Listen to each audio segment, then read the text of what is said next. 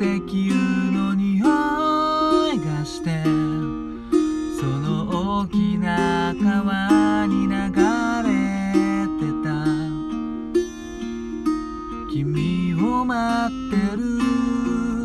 手持ち無沙汰にぼんやりした幸せ。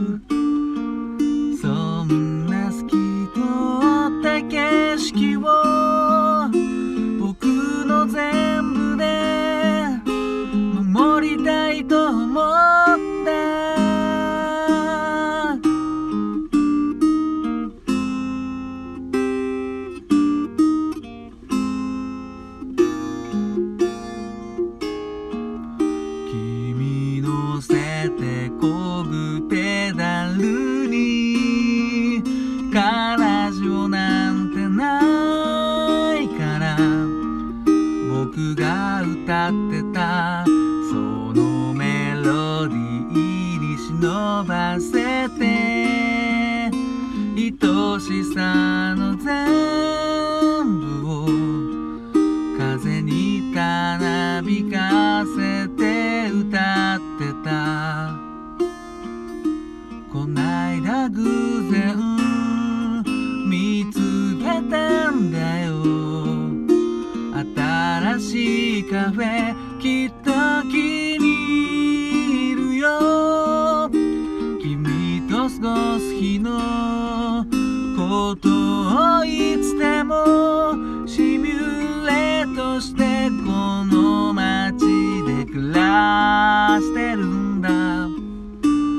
夕日が窓際の僕らに注ぎはさらに綺麗な影を身につける。君への思いがバレ出す。苦しいほど抱きしめたいと思った。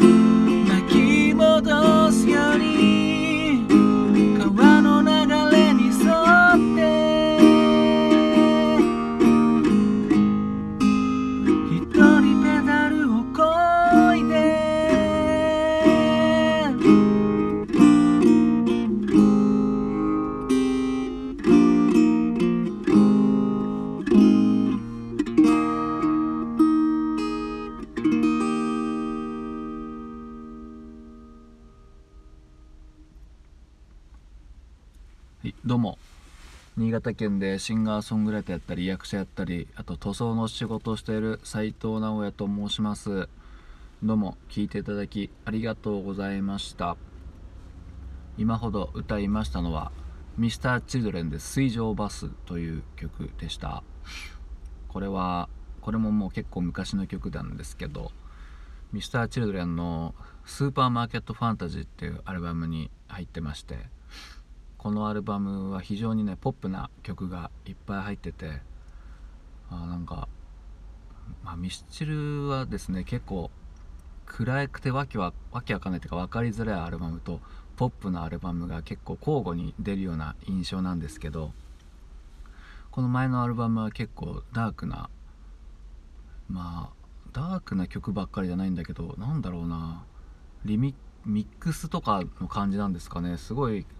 なんか薄暗いような感じになんか仕上がってて、うん、その後だからかわからないですけど余計にポップな曲が入ってまして。あれ？これいつだっけ出たの？ごめんなさい。間違ったかな？ス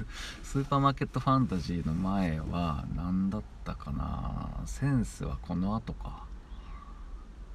いやもうなんかいっぱい出してるんでよくわかんなくなってますけど、うん、このアルバムはあの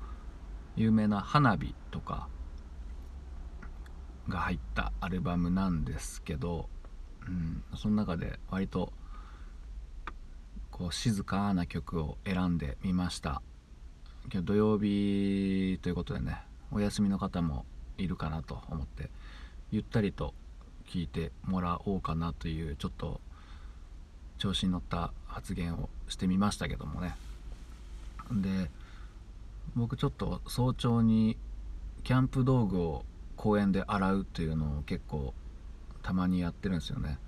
うん、のんびりとダラダラと洗い物するの好きで。それでねちょっとまあ公園に洗いに行ったわけなんですけどなんかね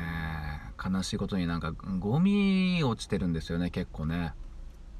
まあタバコの吸い殻とかもあったんで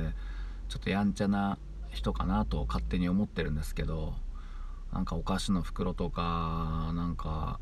酒でも飲んでたのかななんかこうなんかなんだろう生ハムみたいな入れ物とかあってああいうねゴミを捨てる人の気持ちがね僕は昔からよくわからないんですよね、うん、分かる人いないとは思うんですけどなんか昔からあの自転車で乗ってたりとかガキの頃すれ違ったやつがなんか缶とかポイって投げ捨てたりとか。うん。あとあれですね。コンビニの駐車場のところに缶コーヒーさも車止めのように置くやつとかね。あれもねちょっと意味わかんないんですよね。うん。まああと、まあ、海でキャンプとかよくやってるんですけど海でねもう本当のパーティーそのままみたいな時あったんですよね。もう何一つ持って帰ってないだろお前みたいな。もう全部そのままバーってなってて。いやもう本当にねやめてほしいですね。まあ海だから人の目についてないかもしれないですけど。ねキャンプ場とかでやっぱそういうマナー違反の方とかが結構おられるみたいで。そのせいでね結構使えなくなったりとかする場所もねあるんでやっぱねそういうのやめてほしいなと思いますね。あの火の燃え殻そのままにしたりとかね、うん、せめてね灰になるまで燃やし尽くしてでまあ一応持って帰るとかね捨てるとかあんだったら捨ててみたいな。